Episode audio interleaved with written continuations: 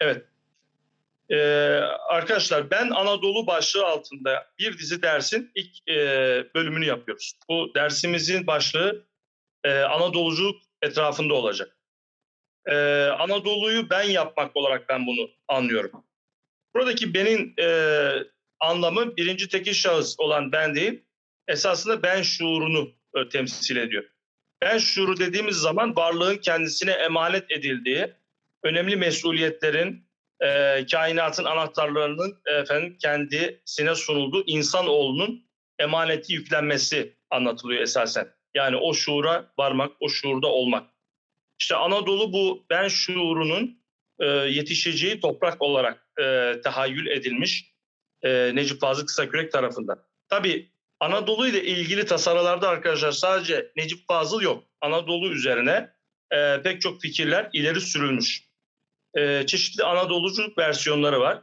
Dolayısıyla ben size çeşitli Anadoluculuk e, hareketlerinden, düşüncelerinden e, önce bir bahsetmek istiyorum. Ama onun evveliyatında arkadaşlar tarihte her şey bir başka, e, her sonuç bir başka sebebe bağlıdır. Dolayısıyla tarihi süreç içerisinde daha da gerilere gitmeniz gerekebilir bazen.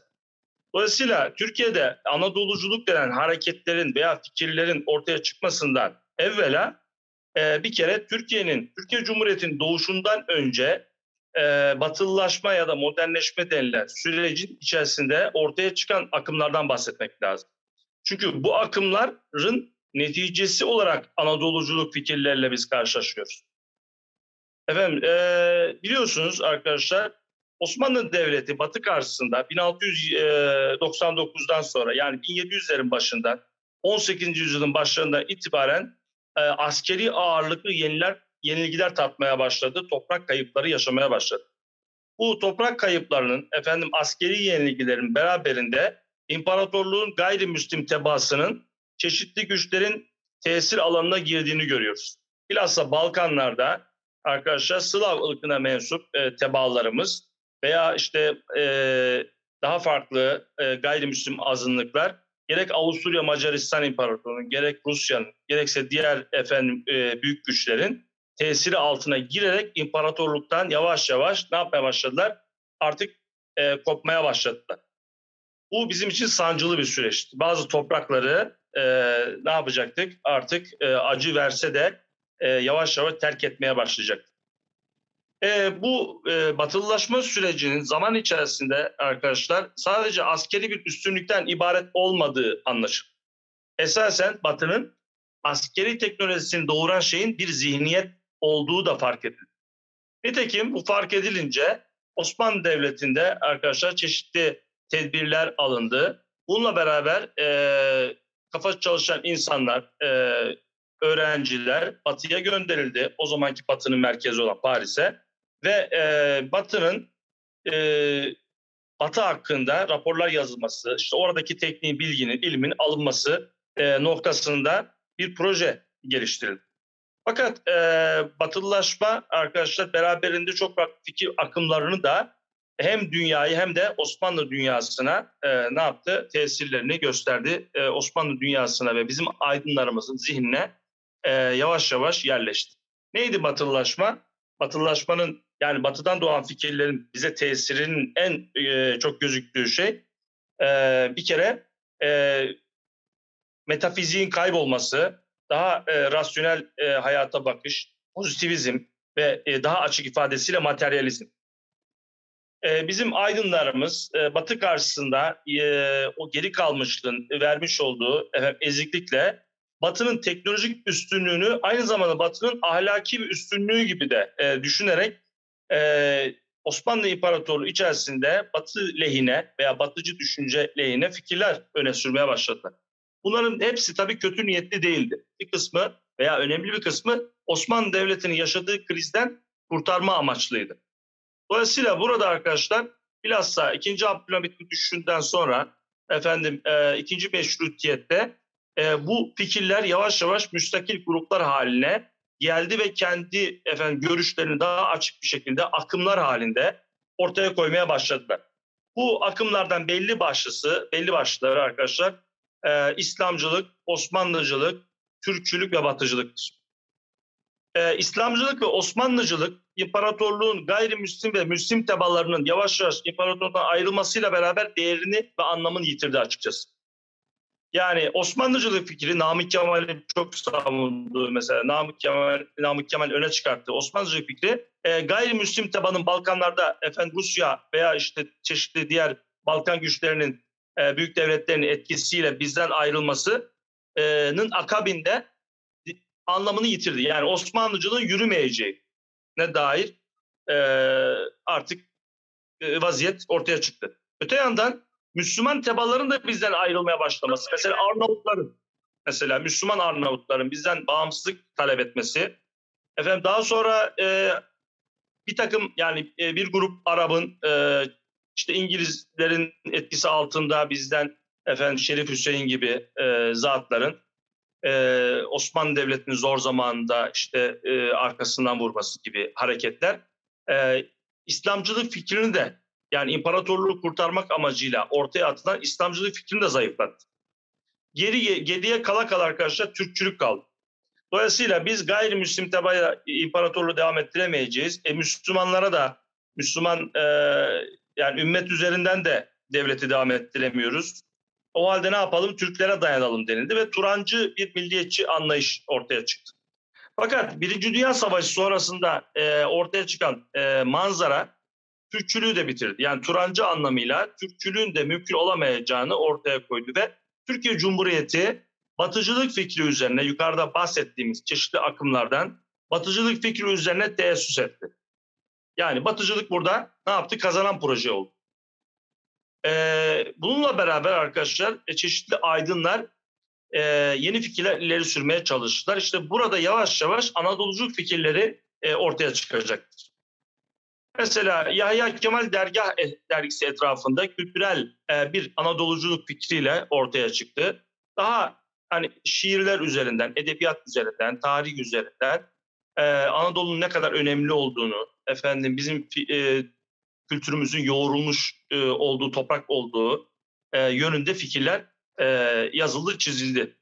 Fakat e, Anadoluculuk meselesinde arkadaşlar Anadolu Mecmuası diye bir grup e, ortaya çıktı. E, Anadolu Mecmuası etrafında Anadoluculuk fikri ortaya çıktı. E, bu dergi ise daha rigid, daha e, Anadoluculuğu bir ideoloji haline getirmeye çalışan ama biraz reaksiyoner bir hareket olarak ortaya çıktı. Bu dergi etrafında şekillenen fikrin ana teması ikinci meşrutiyet ideolojilerine bir tepki mahiyetindeydi. Yani bu ideolojiler bizi olmayacak hedeflere sevk etmişlerdi ve enerjilerimizi harcamış, enerjimizi harcamış e, idiler. Ne yapılacaktı? O halde artık Turancılık fikrinden vazgeçilecek, İslamcılık efendim e, veya Osmanlıcılık fikirleri zaten Cumhuriyet öncesinde kaldı. Gerçekçi bir proje sahiplenilecekti. Proje sahiplenilecekti. Neydi bu proje? Anadoluculuk. Yani Anadolu'nun değerini bilmek. Anadolu'yu yeniden anlamla, anlamlandırma çabasına girdi. E, ve e, Anadolu'yu 1071'den sonra Türklerin girdiği ve işte aradan geçen yaklaşık bin yıla e, yakın süreç içerisinde efendim şekillendirdiği ve orada geri kalan Türklükten yani Orta Asya'daki Türklükten ayrı olarak bambaşka bir kültür oluşturduğu e, yer olarak Anadolu tanımlanmaya başladı. Başlandı bu dergi fikri etrafında. Efendim, e, dolayısıyla Anadoluculuk deyince e, ilk akla gelen e, grup bunlardır. Bu e, Anadolu Mecmuası'na 1920 yıl 20'li yıllarda, 20 küsürlü yıllarda Necip Fazıl da e, gençliğinde efendim e, katılmıştır. E, oradan meşhur isimlerden mesela bir tanesi İlmi Ziya Ülken. İlmi Ziya, Ülken meşhur e, felsefeci. E, bu derginin güdücülerinden iyiydi. O da gençliğinde tabii. Sonradan o fikirlerini bırakacaktı İlmi Ziya. E, belki geliştirecek fakat yani çok farklı fikirlere e, yani biyografisini okuduğumuz zaman farklı e, uçlara savrulduğunu İlmi Ziya Ülken'i görüyoruz. E neyse konumuz İlmi Ziya Ülken değil ama e, Anadoluculuk deyince ilk akla gelen Anadolu Mecmuası ve onun etrafında e, örülmüş olan fikirler. Buraya Necip Fazıl da bir müddet takıldıktan sonra az önce bahsettiğim gibi Necip Fazıl burada e, bir reaksiyonerlik, bir tepkisellik olduğunu fark etmiş e, ve bu fikrin bir gençlik ideolojisi, bir gençlik heyecanıyla efendim ortaya çıkarılmış biraz hınç e, içeren e, bir hareketin ifadecisi olduğuna karar vermiş ve bunlardan uzaklaşmıştır. E, bir müddet Necip Fazıl ilk şiirlerini yani o Arvasi Hazretleri tanışmadan önceki e, dönem şiirlerini hatta kaldırımlar öncesi e, bazı edebiyatçılara göre Necip Fazıl'ın e, hani deneme e, kendini kapasitesini fark etme dönemi diyebileceğimiz o dönemdeki şiirlerinden bir kısmını bu Anadolu Mecmuası'na verdiğini biliyoruz. Evet, şimdi e, çeşitli Anadoluculuk akımlarından bahsederken ne dedik? Yahya Kemal'den bahsettik. Dergah dergisi etrafında. Gayet e, üstüruplu bir yayın yapıyordu. Fakat e, bir şekilde e, Fransa'nın Fransız halkını doğurması bin yıl içerisinde gibi e, şeylerle arkadaşlar e, bir takım yani Fransa ve Fransız edebiyatı felsefesi örnek alan tarzda biraz bu işi götürüyordu. E, Yahya Kemal. Anadolu Mecmuası'ndan bahsettik. E, onlarda da biraz rigid bir tavır e, söz konusuydu. E, ne yapıyorlardı? Turancılığa, efendim veya işte hayali e, ideolojilere, e, ayağı yere basmayan ideolojilere bir tepki olarak bunu geliştirmeye çalışmışlardı. Efendim e, bir başka uçuk edebi e, diyebileceğimiz yani e, biraz da tabii tarafsız gözle bakmak lazım. E, mavi Anadoluculuk diye mesela bir e, Anadoluculuk tipi de vardır. E, Cevat Şakir Kabaağaçlı tarafından e, Ege'de daha önce işte e, Yunan e, sitelerinin bulunduğu yerlerde e, Kabaağaçlı oralarda yaşamıştır ve Anadolu'nun bir şekilde Helen kültürüyle efendim hemhal olduğunu dikkate alarak o Helen kültürünü e, daha çok Anadolu'nun batısında meydana gelen bu kültürü e, kendi Anadoluculuk fikrinin zemini olarak e, geliştirmeye çalışmıştır. Esasen e, her ne kadar Cevat Şakir e, Kabağaç'ın Anadoluculuğu literatürde zikredilse de esası itibariyle tam bir Anadoluculuk sayılmasa gerek. Çünkü onun Anadoluculuğunda Türk'ün manevi tarihiyle, süreciyle alakalı hiçbir şeye neredeyse rast gelinemez. Çünkü o e, Anadolu'yu tamamen eski Yunan kültürüne göre efendim şekillendirmeye çalışmış. Nostaljik bir Anadoluculuk bitti. Evet. E, sosyalist, sos, sosyalist temelde Anadoluculuk e, akımından da bahsedebiliriz. E, bir dönem Türkiye'de e, sosyalist hareketler de küçük de olsa kendilerine yer bulmuş Osmanlı'nın son dönemler itibaren e, onlar da bir Anadolu tasavvuru geliştirmişler. Nüzet Sabit e, ve Raşit Hatipoğlu'nun e, etrafında vazife ve dönüm dergileri ve bu konuları şekillendirmiş. Efendim e, bizi daha çok ilgilendiren tabii ki muhafazakar milliyetçi Anadoluculuktur. Muhafazakar milliyetçi veya milliyetçi muhafazakar İslamcı Anadoluculuk deyince akla e, Nurettin Topçu gelir. Nurettin Topçu e, Anadolu'yu e, daha İslami, tasavvufi bir e, merkezde e, anlamış ve e, Anadolu e, e, kültürünü e, tarihin e, yoğurduğu şekliyle e, bize e, örnek model olarak e, sunmaya çalışmıştır. E, fakat Nurettin Topçu e, fikirlerine sosyalizm e, gibi kavramları da e, katmış. E, Necip Fazıl'ın çeşitli eleştirilerine maruz kalmıştır bu hususta. E, Nurettin Topçu'nun Anadoluculuğuna tasavvuf çok önemlidir ama e, tasavvufun da en e, tartışmalı, netameli e, şahsiyetlerini ön plana alarak bir e, Anadolu tahayyülü kurar Nurettin Topçu. E, fakat e, her ne kadar eleştiriye maruz kalsa da e, Nurettin Topçu Anadoluculuğu diğer Anadoluculuk versiyonlarına göre gördüğünüz gibi e, milliyetçi İslamcı bir çizgide e, zikredilmeye değer bir e, ekol, bir akım olarak karşımıza çıkıyor. İşte bu Anadoluculuklar arkadaşlar, Anadolu, Anadoluculuk anlayışlarına e, biz son olarak neyi katıyoruz? Necip Fazıl'ın Anadoluculuğunu. E, Necip Fazıl'ın Anadoluculuğu e, esasen e, çok dikkat çekmemiş bir e, konu. Yani Necip Fazıl'ın Anadolucu olduğu e, Nurettin Topçu'nun yanında pek pek zikredilmemiş. Bunun tabii sebepleri e, var. Necip Fazıl esasen tabii ki Anadolucudur ama Necip Fazıl Anadoluculuğunda sadece 1071'den sonra Anadolu'da meydana gelen İslam kültürünü yoğurduğu Türklükten bahsedilmez. Necip Fazıl Anadoluculuğunda daha ümmetçi bir e, Anadoluculuk anlayışı vardır. Hatta Necip Fazıl milliyetçiliği de e, bu tarz bir Anadoluculukla açıklar. Ve yani ırk milliyetçiliği yapmadan e, bu konuyu daha geniş çerçevede almaya gayret eder. Nitekim Necip Fazıl normal e, savunulduğu şekliyle milliyetçiliği bir ideoloji olarak değil bir psikoloji olarak görmektedir. E, hatta bir keresinde e, milliyetçilerin o zamanki e, hatta ırkçı diyebileceğimiz tarza Nihal Atsız e, diyebilece, diyebileceğimiz tarzdaki önderlerinden Nihal Atsız'la Necip Fazıl'ın bu hususta e, karşılıklı tartışmaları da olmuştur. E, dolayısıyla Necip Fazıl kendi milliyetçiliğini e, Anadoluculuk üzerinden tanımlar. Necip Fazıl Anadoluculuğunda önemli olan İslam kültürü ve medeniyetiyle, tasavvufuyla yoğrulmuş e, bir e, tarihi süreç söz konusudur. Bu süreç içerisinde e, meydana gelen e, sürüyle eser aslında bizim daha sonra ihtiyaç duyduğumuzda dönüp e, tekrar köklerimizi bulmak istediğimiz zaman yararlanacağımız eserlerdir. E, Anadolu Necip Fazıl'a göre Doğu ile Batı arasında adeta bir e, e, bir balkon gibidir. Doğu'nun batıya uzanan bir balkonu gibidir. Bir e, ileri karakolu gibidir adeta. Doğu ile Batı'nın çarpıştığı yerde erzahta bulunmaktadır. Bu, bu yönüyle Necip Fazıl'ın Anadoluculuğu esasen sadece Anadolu e, kıtasıyla sınırlı olmayıp Necip Fazıl'ın e, Büyük Doğu düşüncesinin bir stratejik parçası olarak karşımıza çıkar. E, dolayısıyla Necip Fazıl Anadolu'yu daha büyük bir projenin önemli bir e, merkezi e, noktası olarak görür. Şimdi e, Necip Fazıl Anadoluculuğu olsun arkadaşlar, diğer Anadolu çeşitleri olsun. Bunların hepsinin toplandığı şey insanoğlunun yaşadığı toprağı anlamlandırma çabasından başka bir şey değil.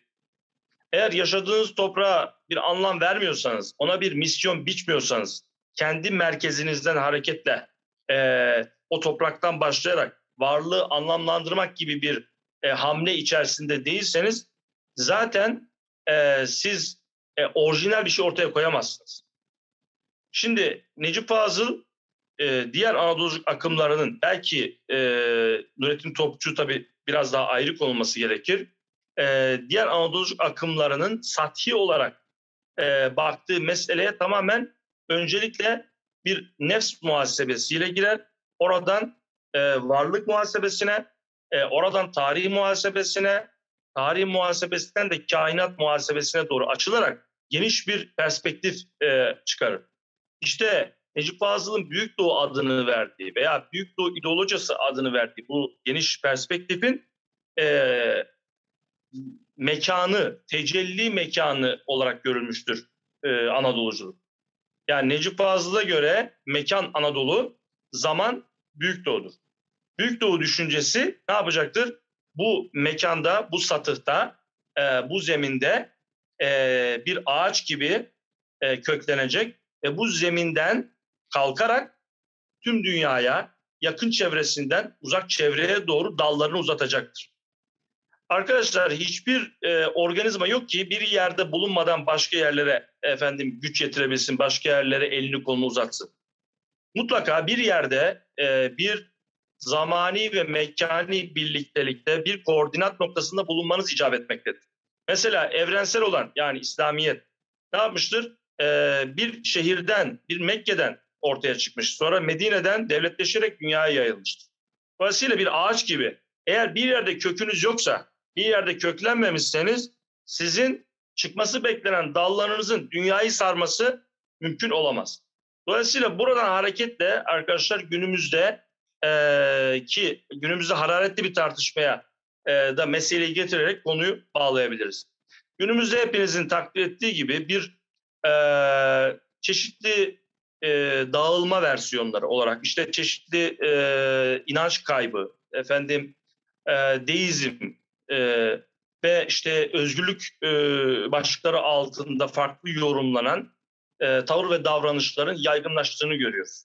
Gündelik ve sathi yorumların çoğaldığını, e, alabildiğine çoğaldığını görüyoruz. İletişim imkanlarının bunu daha da e, şişirdiğini, kabarttığını biliyoruz. Bütün bunların esasında e, karşımıza çıkardığı şey bir e, kök problemidir. Dolayısıyla Türkiye'de çeşitli akımların, e, sol akımlarının akımların belli bir zaman sonra köksüzleşerek e, batıdan e, kopyalama yapması, e, taklit seviyesinde kalması sadece efendim onlara mahsus bir şey değil. Esasen e, bugün baktığımızda Türkiye'de İslamcılığın da İslamcılık akımının da çok ciddi anlamda e, bir kök problemiyle karşı karşıya olduğu e, meselesi e, gündeme gelecektir. Dolayısıyla bu kök problemi e, konuşulmadığı müddetçe marjinal e, kalınmaya e, devam edilecek e, ve orijinal eserler ortaya koyma, kendi memleketinin, vatanının ihtiyaçlarını e, yakından anlayıp yerli ve milli denilen şeyin işte özü bu. Yakından anlayıp onu tarih içerisinde, tarihi süreç içerisinde kavrayıp çözüm getirme olasılığını daima ötele, öteye, öteleyecek bir durumla karşılaşacak, karşılaşacağız demektir. E, dolayısıyla arkadaşlar burada Anadoluculuk e, gerçek manada e, bir yerde sabit olup e, orada kuvvetlenip ondan sonra e, civara, çevreye yardım götürme anlamında en gerçekçi proje olarak karşımıza çıkıyor. E, dolayısıyla diğer Anadolucu e, akımlarını eleştirsek de onların bulundukları toprağı anlamlandırma çabasına e, belirli bir e, değerin verilmesi gerektiğini düşünüyorum. Evet, e, son olarak Necip Fazıl'ın Anadolu'ya bakış e, şekliyle ilgili, e, Anadolu insanla e, bakış şekliyle ilgili e, birkaç cümle söyleyip dersimizi bitirelim. E, esasen Necip Fazıl Anadolu insanlığı ihmal edilmiş olarak görür. E, Anadolu insanı esasın özünde değerlidir, bir tarihi süreci sırtında taşımaktadır. Fakat bundan e, gafildir. Yani yeterince e, sahip olduğu değerleri şuura getirememiştir. O halde görev nedir Necip Fazıl için? Görev Anadolu insanının bizzat kendisinin sahip olduğu değerlerin ona tekrar hatırlatılması. Eğer bu yönüyle e, bu e, şuur, e, bilinç, bilinç tekrar fark edilecek olursa Anadolu e, merkezli olarak, Anadolu merkezli olarak e, dünya tekrar bir değişimle karşı karşıya kalabilecektir. Bunun haricinde bir merkez fikri gütmeden yapılan e, hamleler e, bu stratejik eksiklikten dolayı e, çok da e, başarıyla sonuçlanmaya e, arkadaşlar e, layık görünmemektedir. E, bunlar deneme yanılma ve tarihi bilgi e, bize bunları açık bir şekilde göstermektedir diyebilirim. Evet, e, burada neler yaptığımızı kısaca e, özetlemek isterim. Ne yaptık? Tarihi bir süreç içerisinde önce e, meşrutiyet ideolojileri dediğimiz e, Osmanlı'yı kurtarmak üzere en sürülen çeşitli akımları gördük. E, bu akımların başarısız olması karşısında daha küçülen, toprakça e, küçülen Türkiye Cumhuriyeti'nde e, bu akımlara e, tepki olarak çıkan Anadoluculuk akımlarını gördük. Bu Anadoluculuk akımların içerisinden de e, muhafazakar e, milliyetçi İslamcı Anadolu akımlarına geldik. E, Nurettin Topçu ve Necip Fazıl ve e, Nurettin Topçu'dan sonra da Necip Fazıl'ın e, Anadoluculuk anlayışını Büyük Doğu e, çerçevesinde e, geliştirdiğini, onu bu şekilde anlamlandırında e, ifade etmiş olduk.